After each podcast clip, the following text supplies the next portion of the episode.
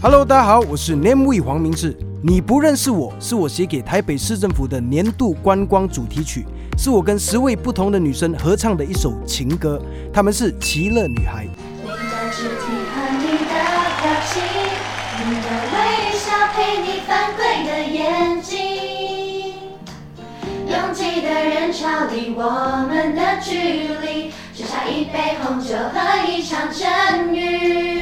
当初我写这首你不认识我的这个概念呢，其实它主要是这样子，因为蛮多年前了，就大家都很喜欢唱情歌对唱，尤其是早期很红什么你最珍贵啊、屋顶啊、制造浪漫啊。可是我觉得好像隔蛮多年没有那种比较正式的对唱了，有些是男女齐唱。那情歌对唱是要有合音的嘛，所以我就想说，哎，这首歌刚好要介绍景点嘛，我就想要跟不同的女生来合唱这首歌，把它制造成一种全民情歌对唱的感觉。我一个男生要跟任何女生合唱这首歌都行得通，无论你的声音是低的、是高的、是尖的、是可爱的、是成熟稳重的，诶，都可以来一起来合唱这首歌。所以就写了一首比较轻快的，就这首你不认识我。那这首歌呢，也是代表一个游客的心情了。就我来到一个陌生的地方旅游，那你不认识我，我也不认识你，这样搞不好我们会有一些艳遇、巧遇或者偶遇，然后大家可以吃个饭、聊个天，搞不好就变成朋友也不一定。所以是一个游客的一种幻想。你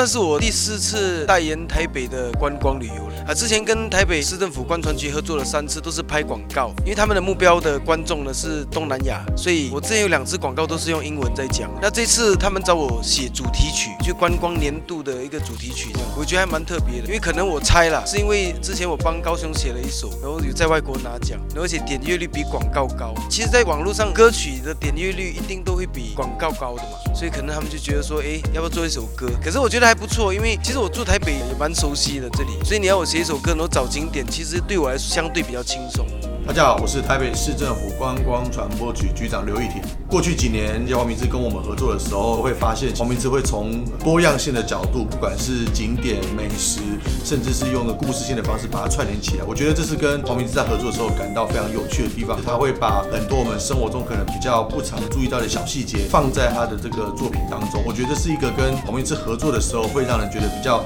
别出心裁的地方。大家支持我们的台北市年度观光主题曲。你不认识我，耶！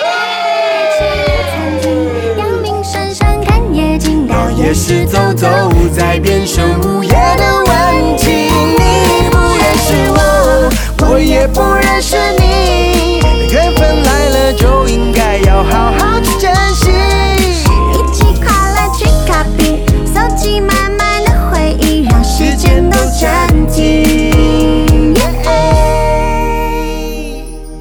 刚好在台北某个街道，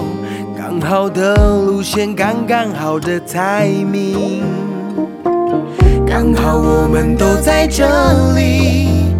也刚好我们都没有伴侣。